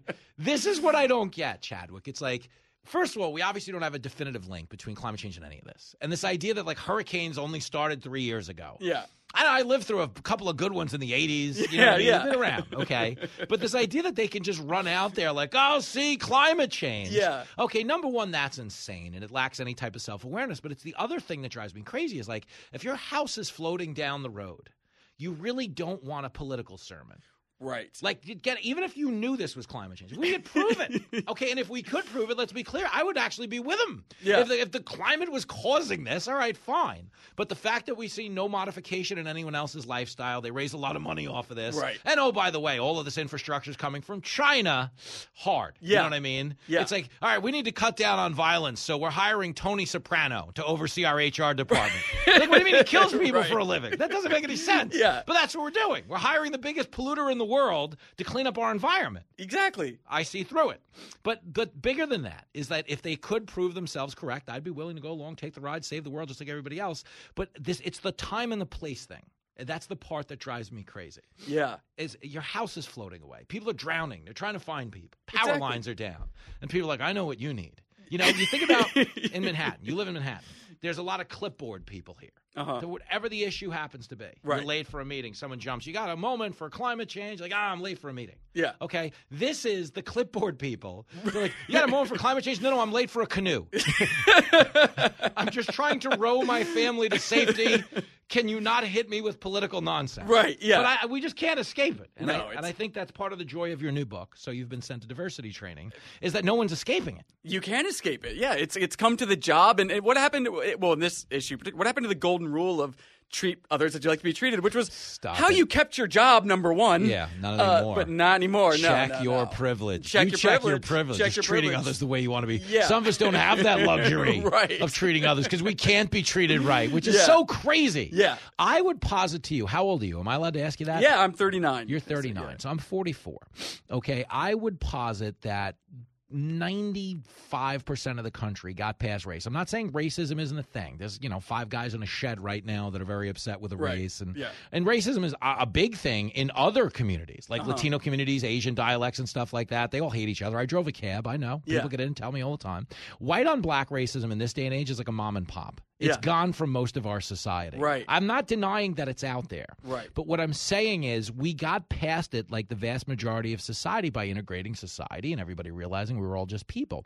But I feel like there is an, a calculated effort being made to bring us backwards on some level. Do you feel that at all? Oh, absolutely. You see it everywhere. And even with, uh, so in the book, I interviewed this detective for the NYPD, 20 year vet, worked all five boroughs, and it works on the anti terrorism. And he also worked all the anti Asian hate crimes that were recently. And, you know, he was telling me about how the anti terrorism training went from Islamic terrorism, Islamic extremism, to overnight to anti uh, to, to white nationalist terrorism. And I said, how many white nationalists are walking around New York City? Yeah, yeah. He said zero. None. And if, you, if there was, they'd it out like a sore thumb. And, and then what? You know, what white nationalist would choose to live in a place where you're bombarded by every color of the rainbow when Yeah. you leave your house? You'd have a, a Yeah, this really stroke the- every time you stepped outside. This isn't the place to be. it's not the place to be. But all the NYPD's resources have been directed oh, purely for political reasons. Yeah. And and for messaging and, and the But you- image that the Democrat Party wants to project. But you wind up fighting the wrong battle. Right. That it's it's so weird. It's so strange, and they want disharmony. They Yeah. want this. They actually enjoy and that's what this, upsets us so much. That's what's psychotic Yeah. about this is like I, I really am bothered. Like I spent a lot of time here, you know, and I know like police work's like a really primal gig. You know what I mean? It's it's a it's a very you're the NFL referee of life. Right. You make three million life or death calls a week. People Right. only discuss the one they didn't agree with. Yeah. While they're sitting in a neoclassical position, staring at a phone, eating you know a bag of Chex Party Mix, and they're like, "Well, this man should be banished to prison forever." I, I only have four percent of the context of this police interaction, Yeah. but I'm comfortable sending him to the gallows. I'm telling you, as a society, we're just doing it wrong. Right. Uh, we're doing it wrong, Chadwick Moore. Uh, Chadwick Moore's in studio. He's a superstar journalist. I'm really gussying this up. I'm trying to get past our you. Tucker conflict. Contributing editor at The Spectator. You, were the last time you were on, we were talking about Martha's Vineyard. Yes. And again, to bring it full circle to the hurricane coverage, Uh-huh. there are people all over my Twitter feed saying it's like this is karma for Ron DeSantis Can you sending 50 people in an air conditioned bus Uh-huh. to Martha's Vineyard. Uh-huh. Well, if karma hits you with a hurricane for sending 50 people in an air conditioned bus, what is it going to wreak on the people that let 53 people suffocate in a tractor trailer? Uh, yeah. Like, what are they getting? Yeah, exactly. Are they getting the actual apocalypse? Right. And can you let me know what day it is so I can, you know, not be in wherever I uh, need to be? Totally. Yeah. You know, it just occurred to me too. Speaking of this, how they're trying to with the clipboards and the climate change. Yeah. Have you noticed a pesky pig-tailed absence Yeah, yeah. during all this? Where's Greta? Yeah. You know, we just had the UN. You know, she made her debut last time the UN met in person. She didn't go to the UN this year. She wasn't there this year. Wow, there's So misogynist what's going UN people. on? Yeah. Time was you could bring in a 15 year old to read an angry It's rant. raining in Florida. I don't know why she's not on CNN. This right is now. Outrageous. It's, it's a- absolutely outrageous. Greta will tell you, we never had a hurricane in Florida before yesterday. Uh, it's exactly. actually the first one, according yeah. to CNN. Yep. It's crazy because one of the clips I played earlier, a dude, Bill Weir on CNN, was straight up saying, he's like, well, you know, scientists have been warning about climate change. Now we see the effects up close. I mean, what are Uh-huh. the effects? The effect is now when a storm hits, certain news personalities automatically attribute to climate change. That's the effect. You're right. The effect isn't being felt on the ground. Right. We don't actually know that. Yeah, It's yeah. so crazy. I think people just need to curl up with a good book. That's my advice. I think you're right. so you've been sent to diversity training. It's laugh out loud funny. You get to hang out with Chadwick Moore. That's always exciting. Hey, it's always That's exciting to hang out with you. No, always good for morale. But uh, I won't keep you. I know you got to go find Jackie. Where's Jackie? Is Jackie here? Poor Biden. Well, we've got a we've got some uh, seance later this evening. hey, just calling up some know. psychics. I just like, come on. It's like, as a nation, Yeah. we should be able, like, certain things are supposed to get together. You know, like people could work together because there's a hurricane. Yeah. We should be able to work together if the guy with the nuclear codes has Alzheimer's. We Right, should. right. It's, it's like, I get we have our differences. Uh-huh. We can have them, okay? But we should be able to, like, you know, all right. Well, so are, are we more comfortable or less comfortable knowing that he's not actually running things and we don't know. know. who's running it? That's the other What would be? I know. Who would you rather have? Biden, who is an iTunes user agreement of a president, to scroll to the bottom and click I agree. Right, yeah, Or yeah. Ron Kleiner, whoever's doing this. Yeah, yeah. I don't know. Maybe we actually want Biden. I don't know. I don't know either because you know if Kamala got in, she would be she'd be she'd want to wear the pants. Yeah, you're right about that. Well, you make a good point. Yeah. You see, the thing is, actually, you know, we always say, you know, Biden's not in charge. That's a good thing because we're, you know, world leaders don't believe he's in charge. Right. But maybe it would help us if they did believe he was in charge because they'd be scared. You know what I mean? Yeah. But that's the thing. We got a guy with the nuclear codes who's not going to get us into trouble because he's not going to remember them. you Right, know? right. But not that they're not written down because according to the people mad about Trump, he sold them like it was a Netflix password. This is the dumbest time there's ever been to be alive. The book is called So You've Been Sent to Diversity Training. Buy it now or you're dead to me. Chadwick Moore will always have this. Oh, thank you. The show not afraid to call out both sides of the aisle. He's the other side's worst nightmare. This is Fox Across America with Jimmy Failla.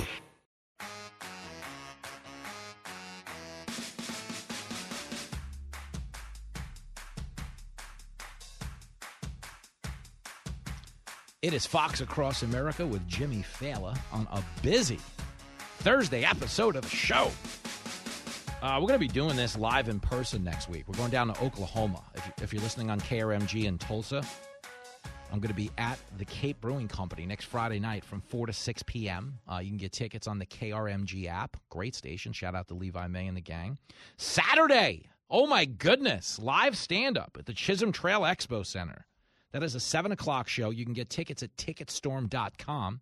We're partnering uh, with our legendary affiliate, 96.9 The Eagle in Oklahoma City on that one. We'll be in Enid, Oklahoma next Saturday night. It's going to be a mess. So if you're around, you want to hang out with your radio buddy Jimmy Failla, I'd love to see you, man. Love hanging out with our crowd.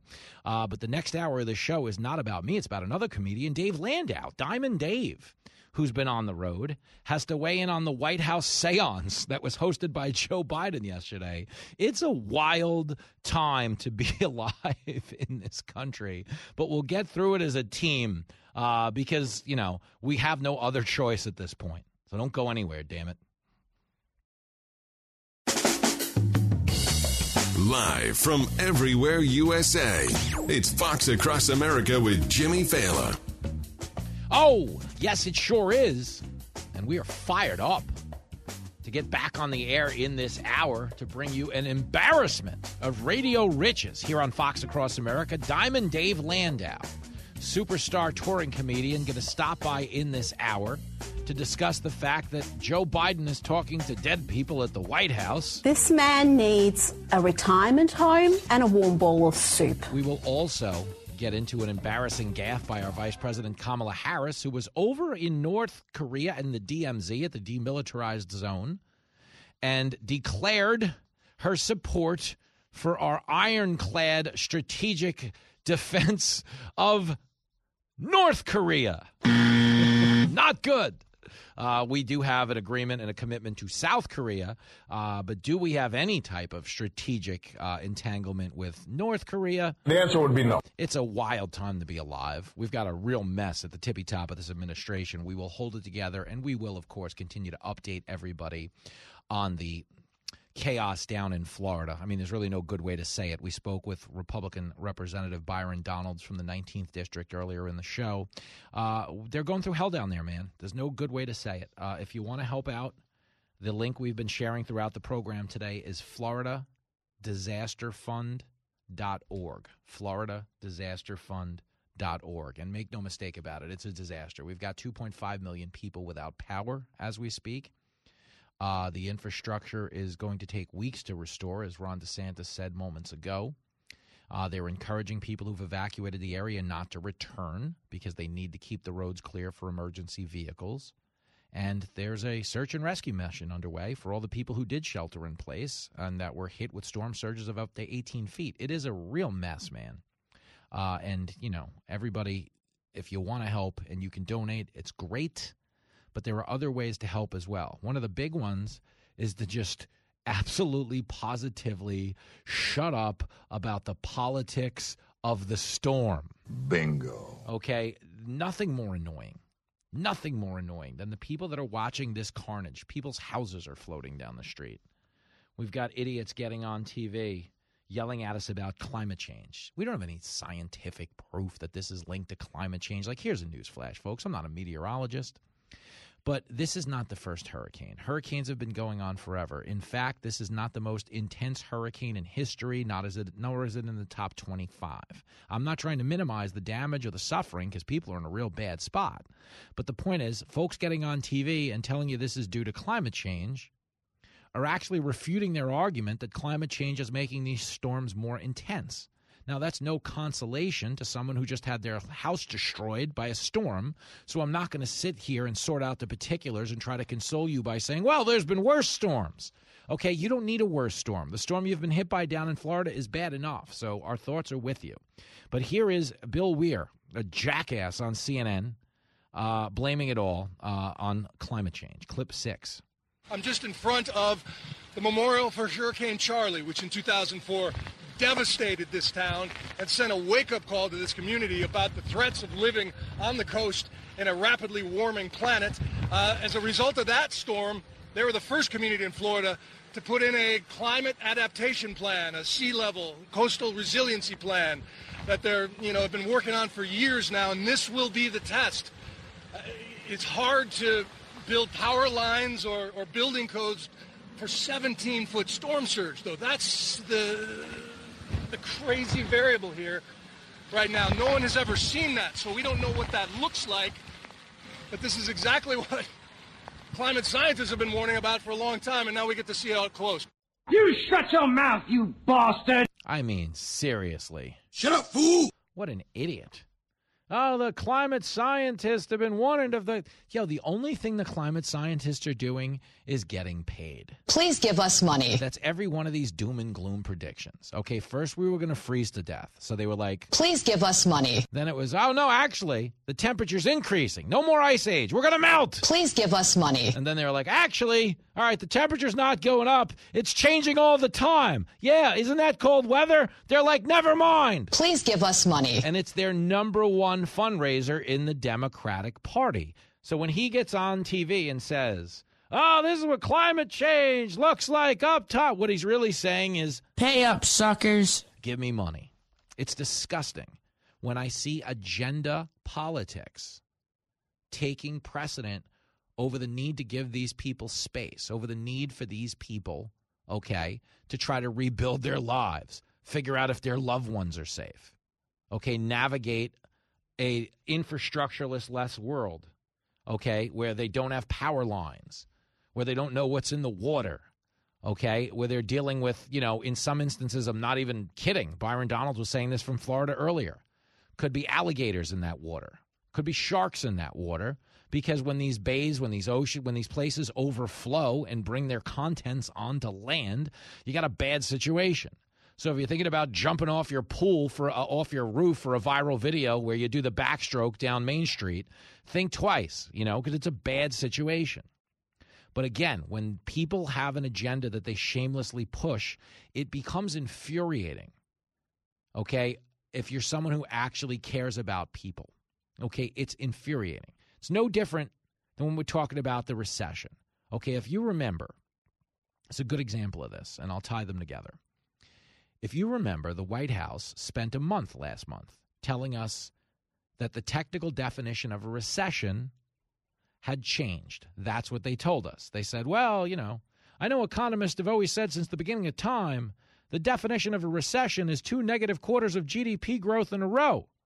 But the White House then said, but that's not really the definition. That is a lie. The definition of a recession has always been we're in two negative quarters of GDP growth in a row. We're right now trending towards a third negative quarter of GDP growth in a row. That can't be good. No, it's bad. Okay. And you understand the White House has been more concerned with doing what? Convincing you it wasn't a recession, like you wouldn't notice that your money was gone. You wouldn't notice that inflation crippled your savings. You know, you wouldn't notice it was harder to afford groceries. Oh, well, the White House says we're not in a recession, so I guess my life is okay. Like, come on. This is what they think of you. This is and it's infuriating when it happens, but I bring it up because the White House may be trying to convince you we're not in a recession. But I told you this earlier in the show. People in the media try to strategically distance themselves from the known failures they have created because they know it limits their ability going forward to shill politically again. Meaning, okay, Joe Biden right now in the run up to the election, he's the greatest guy. The adults are back in the room. Remember when they told us that when Biden won the election? Anybody who has any um, connection to reality about what is going on around them should have watched that and said, the adults are back in the room. It, it seems as though we have a, uh, a professional adult once again in the White House who's just simply doing the work. Really, the, the theme I would say is the adults are back.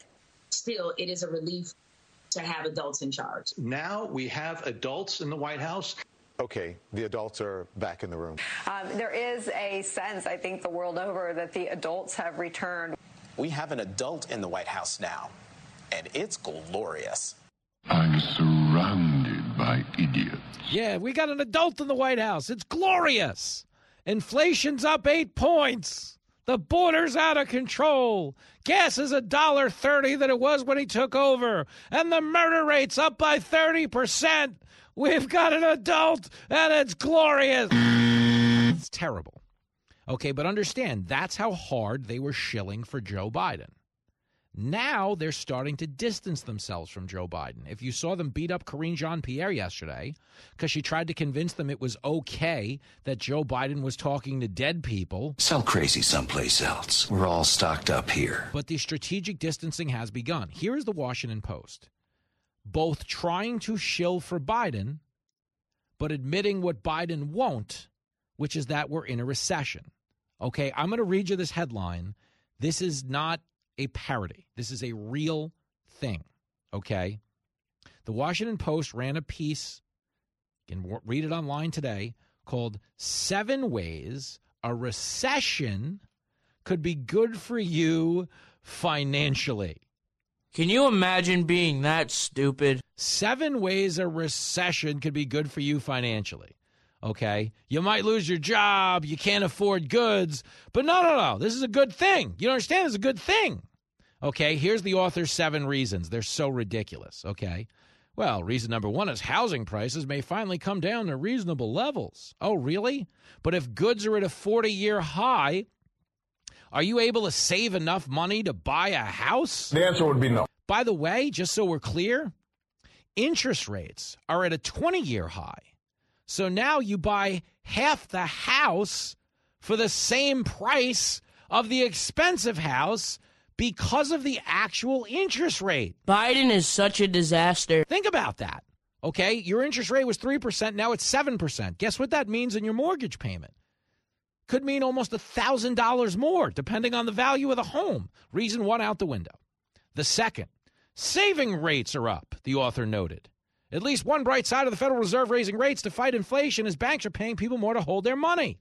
But understand if inflation is higher than wage growth, people aren't saving money. That's true. That is true. Never mind that the stock market has lost $7.6 trillion since Biden took over. Biden sucks. Third one.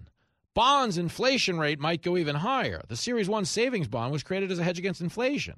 Till the end of October, the bonds are paying 9.62%. But again, if the cost of goods, core food prices, is 13% higher, if the cost of a gallon of gas is $1.30 higher than he when he took office, nobody has money to throw it in a bond and forget about it for 10 years. I admire your honesty. Okay, here we go. Okay, because right now, again, we're 0 for 3.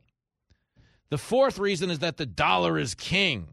And the dollar may go further when you travel overseas. I mean, dude. That is balderdash and hogwash and mm-hmm. Does the dollar go further right now when you travel overseas? The answer would be no. No. We're getting our ass handed to us when it comes to exchange rates, number one. But number two, if you're flat out admitting we're in a recession, I'm going to go out on a limb and say most of the victims of the recession don't have money to go take a European vacation. Fifth, unemployment is still relatively low. Yeah, and you know who that helps? Nobody. Okay. This is what we're dealing with in this instance. Okay. The unemployment rate, which is artificially lower, is artificially lower. Why? Because the government paid people to stay home which has made it incredibly hard for small businesses to hire. There are people out there okay, not contributing to society, which makes it harder for businesses to stay open, hard, harder for res- eh, restaurants to staff themselves.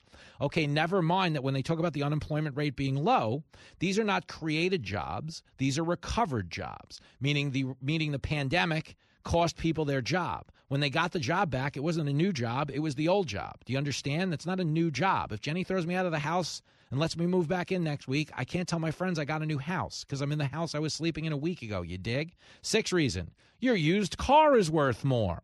Oh, gee. But guess what?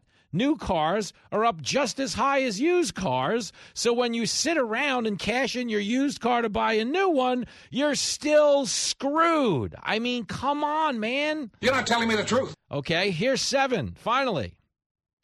Oh, seven is also your used car is worth more. So this is stupid. Okay, it's stupid. Understand. Oh, student loan debt. Mikey was a typo. It's okay.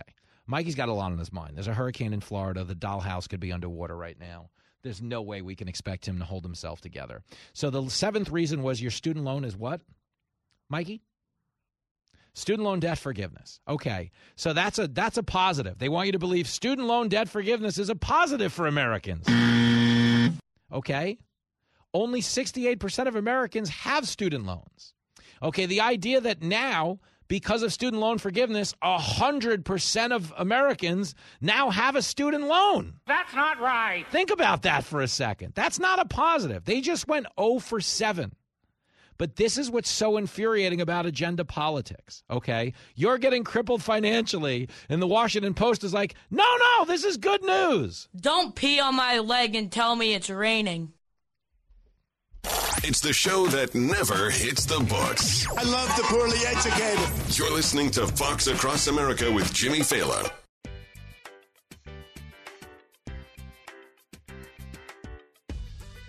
It is Fox Across America with Jimmy Failla.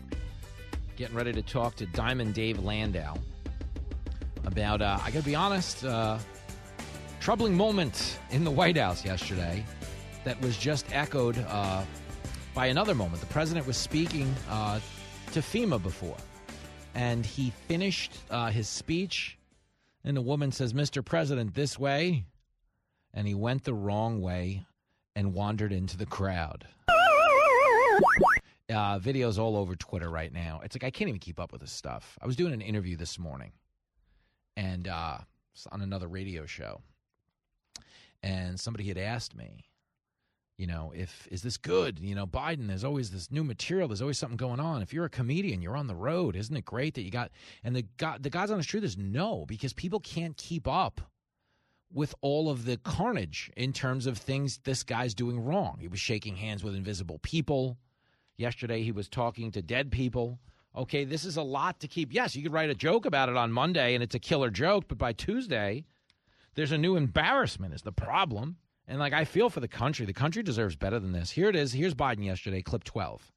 And so many of you know so much about this as well, and you're committed.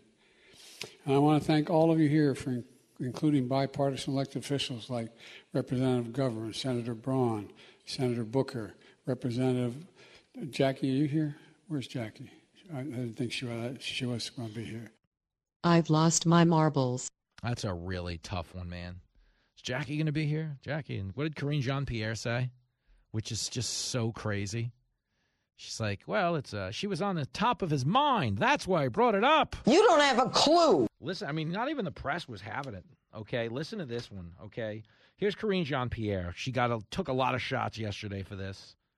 Here she is uh, taking. this is a rough one. They're finally asking her to release the transcript and the teleprompter to prove uh, this wasn't just him going on the fritz. Clip 16. Would you be prepared to release the prepared remarks that the president had in teleprompter just so we could understand? Uh, I'm not understanding why why that would be would be necessary. We always share uh, the remarks that the president uh, had, um, even you know delivered. That's probably going to be up on the website. Uh, not really sure what that has to do with anything. I just answered the question about her being on top of mind. I don't think that's any that's unusual. I feel like many of us have gone through uh, that particular uh, you know time where someone is on top of mind and you call them out. That was absolutely dreadful. I mean, come on, man. Someone's on top of mind. That's what's going on. It's nothing more than white noise coming from the White House. Yo, this is the president, man. Okay. At a pretty precarious time in our history, okay, where our enemies are on the march. Guys like Putin clearly emboldened on the world stage, guys like Xi Jinping on the world stage. Having a president pull out a Ouija board at a White House event is not the kind of leadership we need to be demonstrating. Remember, speak softly and carry a big stick? Okay, it wasn't supposed to be and wave it at imaginary people.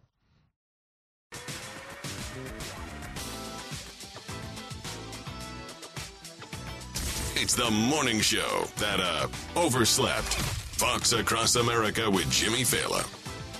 It is Fox Across America. Your radio buddy Jimmy Failla. We're going to be doing this live in Oklahoma next week.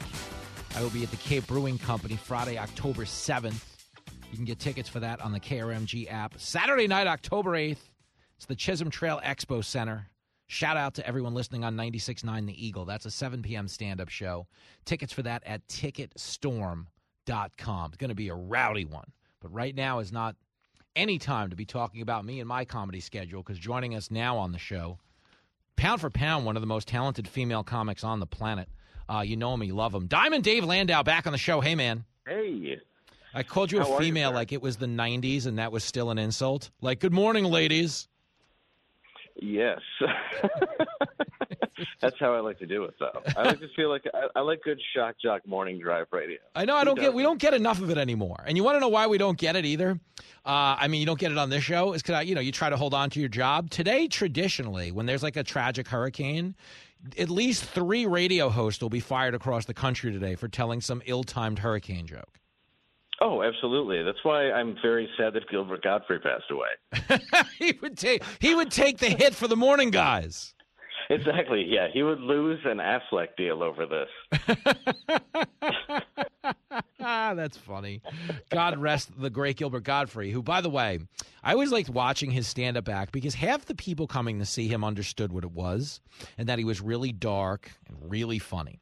But there were a lot of people that knew him as a cutesy Aflac guy, as a USA Up All Night guy, who didn't actually have any idea they were about to watch the most depraved comedy act they'd ever seen. Oh yeah, it, it was amazing to watch people walk out, and it's like, I'm sorry, was it? Were you really expecting the guy from Problem Child? did you did you think he was going to make Aflac duck noises for an hour? I mean, what'd you think you signed up for? Hey, I'll tell you who might think he's a duck uh, is the guy in charge of the whole country. Yes, he is. Uh, he's really something. I, uh, I think, I think he's solid. Um, four more years, um, and I'm, I'm just referring to life. At what point do you prosecute his wife? I mean, so they had another moment today. You probably haven't even seen it yet because it came in like a minute ago, but there's a video making the rounds on Twitter where he was speaking to FEMA, uh, and he had his FEMA coordinator on stage behind him. This is like a five minute old video. And when the speech is over, same thing. He doesn't know how to get off stage. I don't know why, but he's the only president who takes longer to exit a speech than he does to give a speech. Okay? Well, I think he goes to where, wherever the brightest light is. it's so rough, man. So the speech is over, and the woman goes, You hear right on the microphone, Mr. President, this way. And she shows them the way with her hand. He makes a right, goes the other way, literally walks into a crowd of office people, and is now just like sort of handshaking confused people who are sitting at their desks as he walks away from the room exit. yes. I'm, I'm Sorry. I, Go ahead. Well, well, no, it's uh, no. I'm just, uh, uh, yeah, no. It's it's pretty amazing that he does it to nobody who's there, and he also, yeah, and he looks for people who are literally dead. Yeah, I know. That's the thing. I'm like, at what point is a country, okay, the guy's having a seance in the White House? At what Right. point do we, like, well, I said this earlier. We're used to Trump bringing out props. Like, he'd be like, here's the new COVID test. But we've never seen a guy bring out a Ouija board. You know what I'm saying? No, it's, It's very weird. rare. It's either that or like say he's standing in line all night long trying to get Hunter Nirvana tickets. it's just, yeah, it's it's odd. Maybe he just saw like he looked up, saw her hanging from the chandelier, just swinging. I don't know what it is. Yeah, he's definitely. It, it, I think it is. I don't know if there's something that when you start crossing over, um, you know, like because if you look at his face, most of it's dead. It's rough, man. I mean, it's bad, and that's not even an insult on the elderly. That's just the fact that he looks like Gary Oldman in Hannibal. Dave Landau is on the line trying to have a tactful discussion about our commander in chief. We're in a tough spot as a country, Yeah, man. You know, plenty of families have the takeaway grandpa's car keys talk, but the takeaway grandpa's nuclear code talk, it is a challenging conversation to have. And we're not the bad guys. It's like we joke about this because we're trying to take the edge off of it. And more importantly, it's like, yeah, we want people to, to pay attention to this. Like in, in every reporter yesterday would not accept Karine Jean Pierre's answers because she's like, well, uh, you know, the dead lawmaker was on the top of his mind. But what does that mean? One of the reporters actually said to her, he goes, John Lennon's on the top of my mind as a Beatles fan, but I don't look around the room for him. You know? and that's a that's a bad place for the president for the for, for the White House to be when the press is even saying that. Absolutely, and well, her job now is just it seems impossible. So when anybody thinks about her, she really just has to answer all kind of questions that don't make any sense because you have to find logic in you're hiding dementia. Like you're basically you're committing insurance fraud with the nation.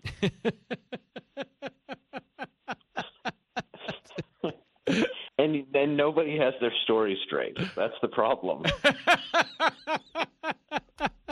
it's rough, man. I like I laugh. I don't have any other coping mechanism. You know, I, I know people listening get a kick out of us because we're nuts, uh, but we have to be. Because what is your other alternative to this? It's like you know, you get mad, man. This is where comedy is actually important. Where are you? Where are you playing next? Um, I'm going to be all over. Um, we got a big uh, theater show in Jersey, uh, in Baltimore coming up in December. But uh, yeah, this week, uh, next weekend, uh, no, this weekend. I'm sorry, Bay City, Michigan. I'll be in uh, at the State Theater on Ooh, Saturday. Fancy schmancy, Dave Landau. Yeah, Go see Dave yeah, Landau. nothing like a half-filled theater. well, listen, if, if you want to have that talk, uh, have you done the theater in Ottumwa, Iowa? I have not. I mean, maybe, but I don't think so. Well, the guy the guy who booked it is like, oh, it's a huge Fox, very big conservative town, and it might be, but the population of the town is like 31 people. I'm like, why are we doing like? the thing about comedy, and everybody needs to know this about being a touring comedian, is you work in every circumstance. You know what I mean? Like one Friday, you might be playing a sold out room with a thousand people in it. Saturday, you might be headlining a bris. You know what I mean? It just you don't know. You're to be working anything. It was my favorite thing when I was kind of just trying to, you know, you're developing your act. You're making your way up in New York. You're doing pub shows and comedy ambush shows, which to the audience they don't know this, but a lot of the beginning shows in stand up is like somebody goes to a Italian restaurant and they're like, "Hey, you want to do comedy on Thursday nights?" And the guy's like, "Yeah, I guess we could make some money off of that." So the next thing you know, every Thursday night at eight o'clock, somebody shows up with a microphone, and people who thought they were having a quiet Italian dinner are now sitting Yeah. in the front row of a comedy show with thirty-three comics on it. Yes, your job, your job is to ruin someone's anniversary. That's pretty much what Go ahead. what you're supposed to do. It's called, I would Yeah. call it a comedy ambush show where people who, it's non consensual comedy. They did not sign up for comedy. They went out to dinner and now they wound up at a comedy show. But that's where it starts. Oh, and then there's the when you first move to a place when you're like brand new at it. There's the bringer show, which is you move to a big city, say New York or mm-hmm. L.A., mm-hmm. and they say bring five friends, and you're like, I don't know anybody here. Yeah. They said, well, then you can't get on stage. And if there's any time you want your friends and family to see you do stand up, it's probably in your first three weeks. yeah, I say that. Like doing comedy for the first time is like, you know, like making love for the first time. I don't know that you'd want an audience. You know what I mean? To show off all your moves. But that's no, the. you're not gonna. Yeah, you're go ahead. definitely not gonna stick to your time. But you.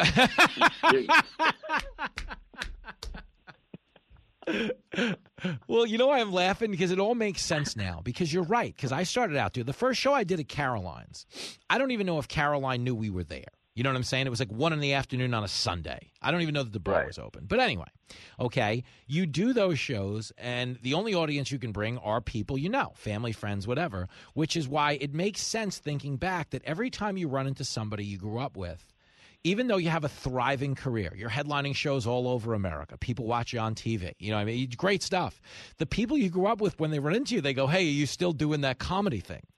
You know, and at first you think it's because they're trying to undercut your success that they must be aware of, but they're actually probably stunned because they probably watched the first three shows and just assumed you'd moved on with your life like they did. Exactly. like looking back, it makes sense because I always thought people were trying to slight me. You know, I'll run into somebody like, "Hey, you still doing a you know showbiz and all that stuff?" I'm like, dude, I was on TV 31 times last week. But uh, in in their mind, they're not paying attention because they, it was like a mercy killing where they watched your first act at noon on a Sunday and they're like, "Well, this guy must be done with this." Right. There's no way he's going to go any farther or stick to it. Yeah, they're like, I, I've, I've seen you get paid in pizza. I don't understand why you would keep going. I know I didn't. it's so true, though. Oh. I, I, I remember. It's what's funny too is when you do your first open mic, and then mm. 20 years later, there's still the guy who does open mic, and he's not even the best guy at the open mic. he hasn't even gamed the room. No, you're like, why do you still believe in you? I don't. You've got a lot of nerve believing in yourself. yeah, this is has gone to, and he's doing like the same jokes. It's like it's been two decades, and it it didn't work when I saw you the first time. Oh, it's yo, that is so funny. It's so funny. Well, I think what I what I deduced early on is half the people at open mics are trying to develop a comedy act and turn it into a career. The other half are just using it as an affordable form of therapy. You know, you've probably seen those people. I remember there was a woman, Linda, on the Lower East Side whose cat died.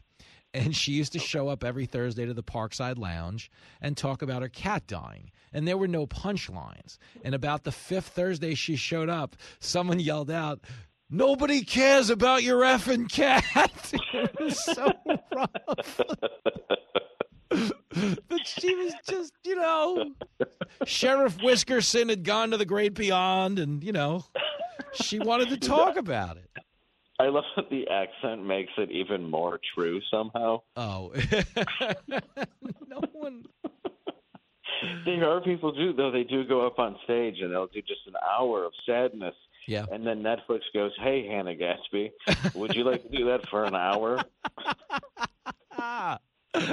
Hannah Gadsby is like a hundred million dollar Netflix deal, which works out to a dollar for every joke she doesn't tell.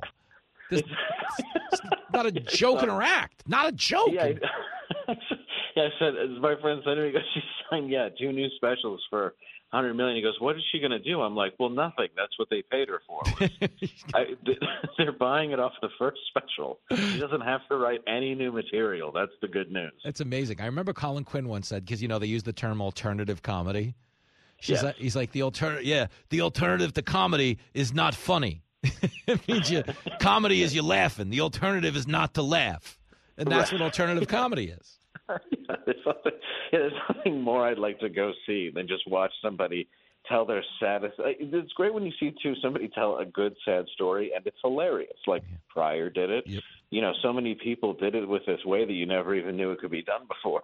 but then when you go somewhere and the the, the story just ends and you're like, wow, that wasn't even a twist. so it's like, did you ever find your attacker? What a horrible thing.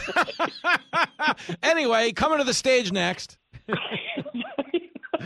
One more time for Linda's cat, everybody. Give it up for Linda's cat. Yeah, come on. Oh, yeah. I feel. may- Hey, Linda, maybe get a new one, huh? There's plenty of you know, Linda, you know, you've spent twenty dollars now. You've spent five dollars every Thursday to get on stage. You realize for the same twenty, you could have gotten another cat. I mean, that just brought more joy to your life, Oh, as you can tell by the audience member that just shattered all of your dreams. What a rough time to be. Well, I think the audience listening to this show can take heart in knowing we now have an open micer in charge of the country, and uh, you better Oh, learn yeah. to laugh. You better learn to laugh because the cat stories are coming from Biden before it's all over. Oh, I'd rather have a cat. In charge, as a matter of fact. Well, at least if you rang a bell, the cat would know what direction to go in. Just and on our 538th cheap shot of the session, I will let you go, my friend. You're the greatest. Thank you. See you soon, Dave. Thank you, my friend. Take it easy. There he goes, the great Dave Landau. It's just a reality, man. I know sometimes when the world is grim, him and I laugh a little much at it, but we have to. It's a coping mechanism. That's what comedians do. Uh, listen, man, if you actually care about this country, you objectively just want it to do well because you realize a rising tide lifts all boats. It's hard to feel good about anything. It really is. You know, whether we're talking economy, whether we're talking crime, you know, whether we're talking anything, even the culture war stuff, where people are now telling you men, men can get pregnant. Sell crazy someplace else. We're all stocked up here. I mean, it's crazy, but you're considered the bad guy. Okay, think about that. Democrats are bringing kindergarten kids to drag strip shows. That's not right. No, it's horrible. But again, you're considered a hater. if you voice objection to that. Like, oh, you're a transphobe, you're a misogynist. No, not any of those things. We just recognize, like, oh, I don't know, right from wrong. And when you see a lot of wrong gaining a foothold in your society, I think sometimes the easiest way to push back is to cartoon it. You know, if you sit here and scream and yell, the people uh, who disagree with your position aren't going to take your side. But where comedy succeeds in swaying popular opinion is oftentimes highlighting absurdity in a way people can enjoy and laugh at, brings them around to seeing your point of view. That's why we tell jokes when the world is on fire. And I'm out here in the real world and I know what's right or wrong or bullshit. You're listening to the most addictive show on the radio. This is crack, rock cocaine. It isn't glamorous or cool or kid stuff. This is Fox Across America with Jimmy Failla.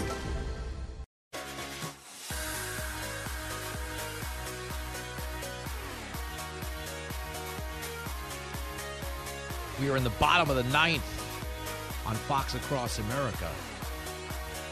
Uh, before we go, uh, I'm going to be on Gutfeld tomorrow night uh, with our lovable comedy tour, Greg Gutfeld, if you want to watch that.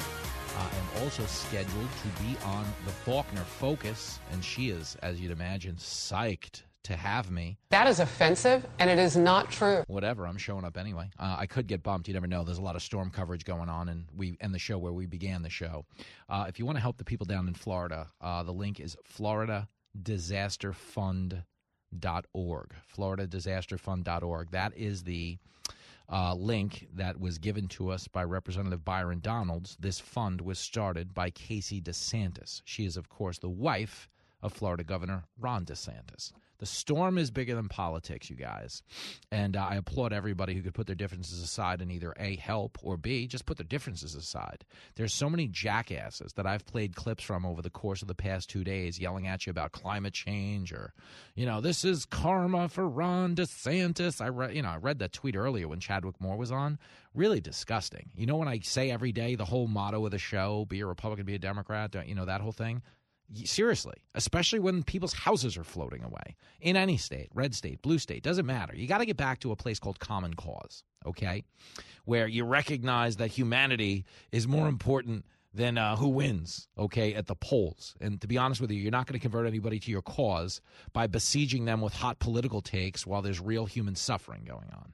So that would be my lecture. That would be my what have we learned uh, for anybody out there who hasn't learned it. Uh, if you want another in person lecture, last shameless plug of the day, I will be at the Cape Brewing Company in Tulsa, Oklahoma next Friday, October 7th. Saturday night, October 8th, we're at the Chisholm Trail Expo Center. That is a 7 o'clock show. Ticketstorm.com. Following Saturday, the Bridgeview Center in Ottumwa, Iowa. Saturday. That's a Saturday, October the 15th. You can get tickets for that at Ticketmaster.com. Whatever you do, man, just go out, live your life, have a good night tonight cook something you like. I don't know, watch a show you're into. Whatever you like to do. You look at nudie magazines. Hubba, hubba. Uh, whatever. Hey, that's Lincoln Failla. He'll be on the show tomorrow to wrap up the week. But whatever you do, be a Republican, be a Democrat. Just don't be a